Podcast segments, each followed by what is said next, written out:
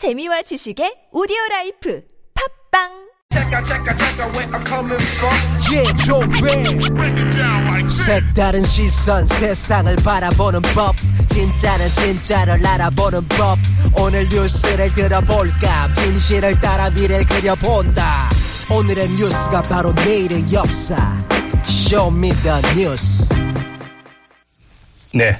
강양구 프리랜서 기자와 함께 합니다. 어서 오십시오. 네, 안녕하십니까. 네. 강양구입니다. 네. 자, 오늘 첫 소식은 어떤 소식이에요? 네, 신현희 강남구청장이 요즘 자주 이름이 오르내리는데요. 네네. 예, 오늘은 노무현 전 대통령과 문재인 민주당 전 대표를 허위 비방하는 글을 유포했다는 주장이 제기가 되었습니다. 예, 예. 근데 주장의 정도가 셉니다. 음흠. 문재인은 공산주의자, 네. 노무현 문재인의 엄청난 비자금 네. 이런 동영상을 단체 카톡방을 통해서 유, 유포를 했다고 합니다. 신현희 구청장이. 네, 네. 예, 그래요. 사실이라면 큰 일인데요. 음, 예, 예.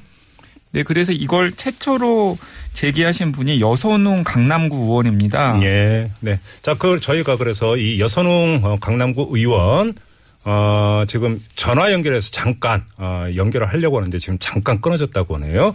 자, 일단 그러면 신현희 구청장이 단체 카톡방에 이런 내용을 올렸다라는 거잖아요. 네, 그렇습니다. 예. 그럼 이게 지금 공무원의 중립 의무 위반 이렇게도 연결이 되는 얘기가 되는 네, 거죠. 이- 그 여선웅 의원도 이 네. 공무원 중립 의무를 위반하고 허위 사실을 공표했기 때문에 음흠. 이 신현희 구청장을 조사해서 엄벌해야 한다고 목소리를 높였고요. 예, 예. 심지어 조사도 받았다고 합니다. 아, 신현희 구청장이 네, 네. 강남구 선거관리위원회에 출석해서 직접 예. 조사도 받았다고 합니다. 아, 그래요?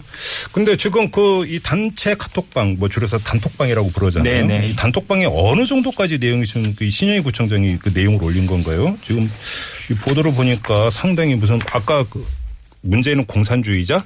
네, 그리고 노무현 문재인의 엄청난 비자금. 네. 그리고 그 내용을 보면은 예. 노무현 전 대통령이 스스로 목숨을 끊는 것도 예. 이 비자금 때문에 끊은 것이다. 어허. 라는 내용들이 들어 있습니다. 예, 지금 보도 내용을 지금 제가 갖고 있는데요. 뭐 그대로 읽어드리면 뭐 이런 내용도 있었다고 하는데요.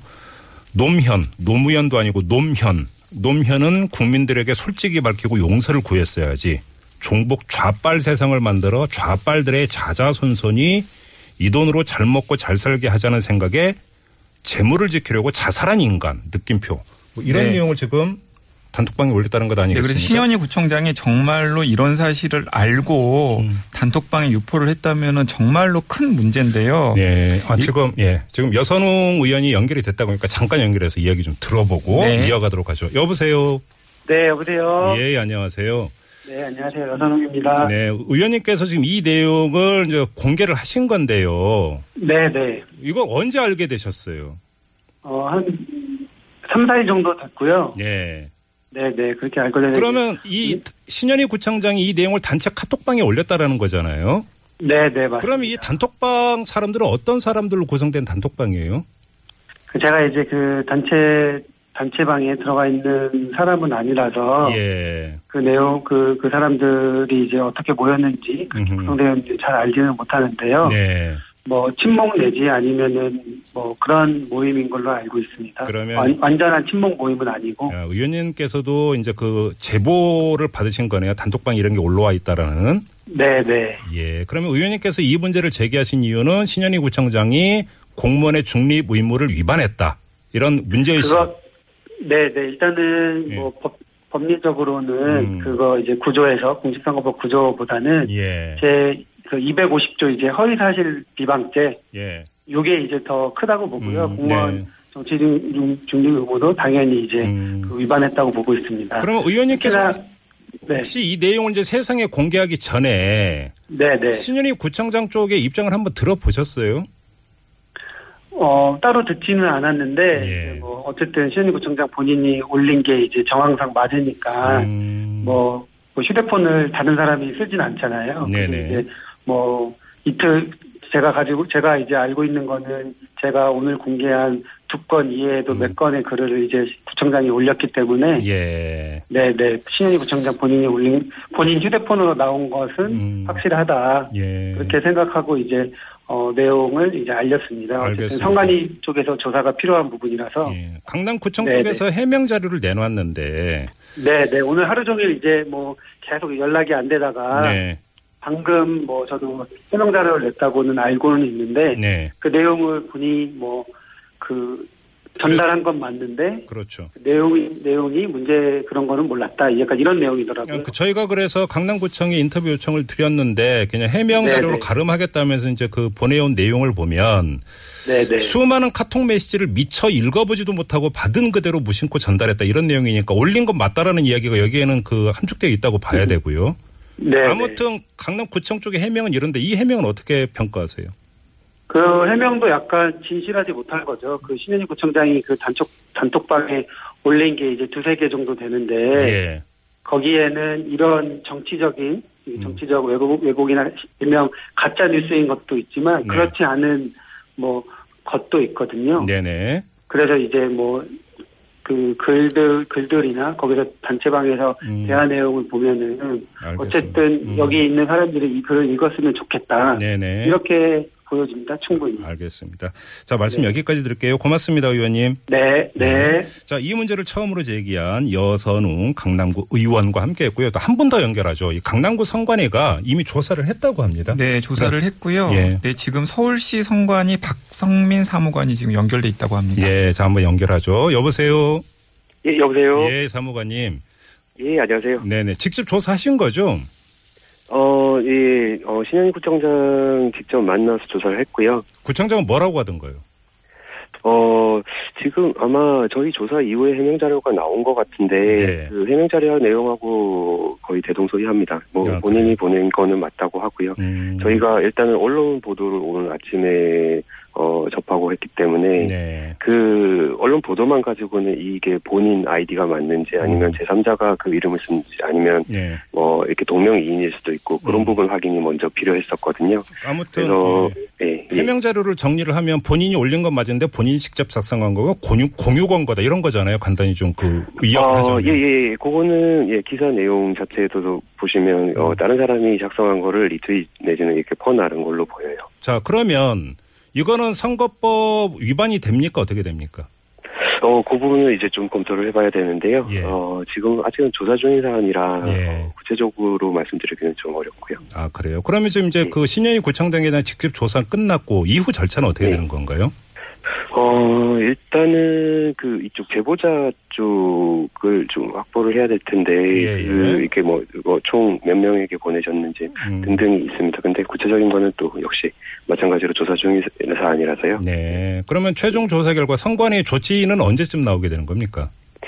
사안에 따라서 약간씩 조금 달라요. 예. 이게 어 뭐 길게는 한 달 정도 가는 사안도 있긴 한데 어, 어 예, 이 내용은 일단은 본인 조사가 끝났기 때문에 그렇게 오래 걸릴 것 같지는 않습니다. 아, 그렇네요. 알겠습니다. 네. 하지만 어떻게 뭐 결론 내리고 어떻게 조치하는지 저희도 좀 같이 지켜보도록 하고요. 오늘 말씀 여기까지 네네. 드릴게요. 고맙습니다. 감사합니다. 감사합니다. 네.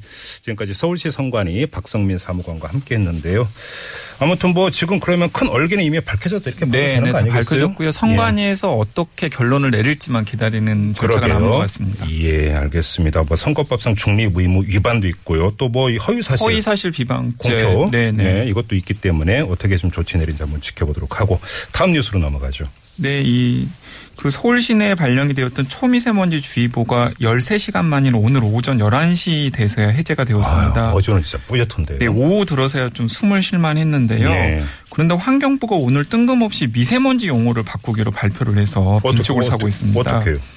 그러니까 지름이 10마이크로미터보다 작은 미세먼지는 부유먼지로 바꾸고요. 아 미세먼지를 부유먼지로 네, 그리고 용어를 네.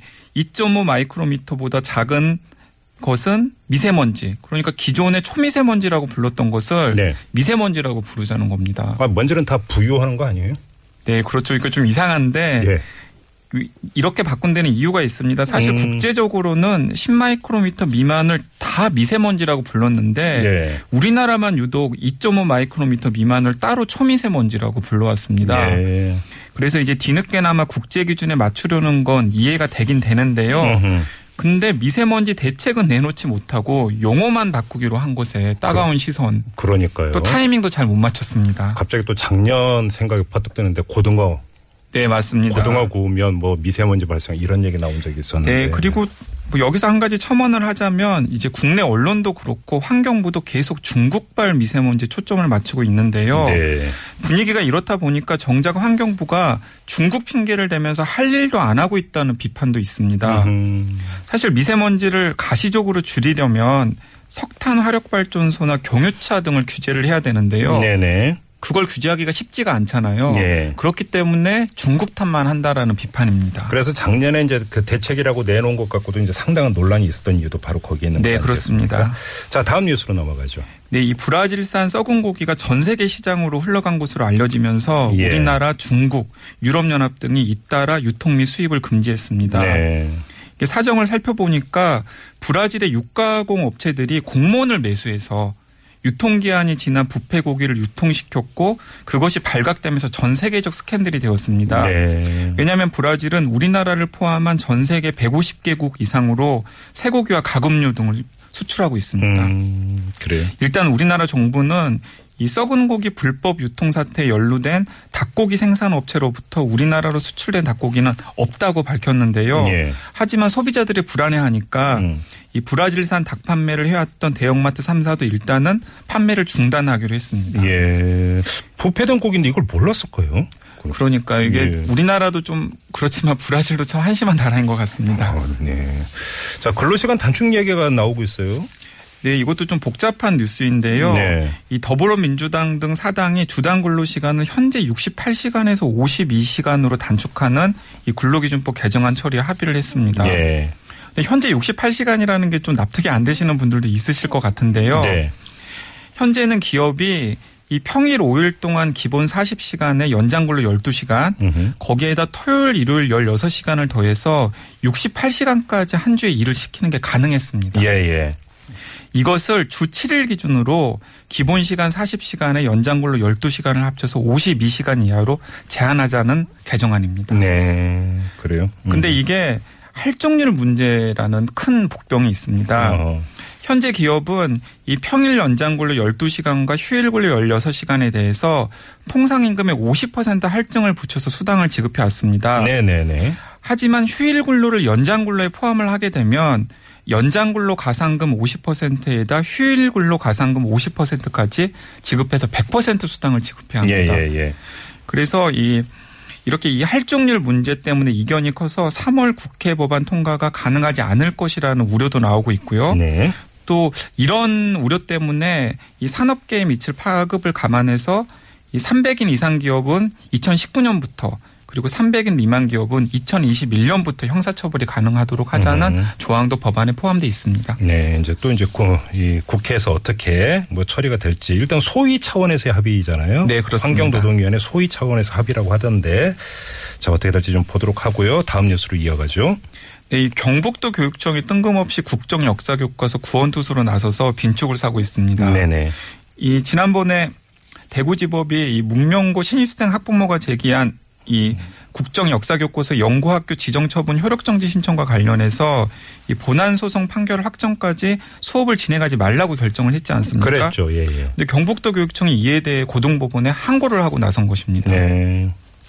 그래요. 네, 그리고 이 국정교과서 관련해서 뉴스가 한 가지 더 있는데요. 네. 이 역사교과서 국정화 실무 책임자였던 박성민 전 역사교육 정상화 추진단 부단장이 이 한국 교원대 사무국장으로 발령이 나면서 네. 이 대학 교수와 학생이 반발을 하고 있습니다. 음, 이 박성민 전 부단장은 이제 여러 차례 언론에 이름이 오르내린 분인데요. 네네.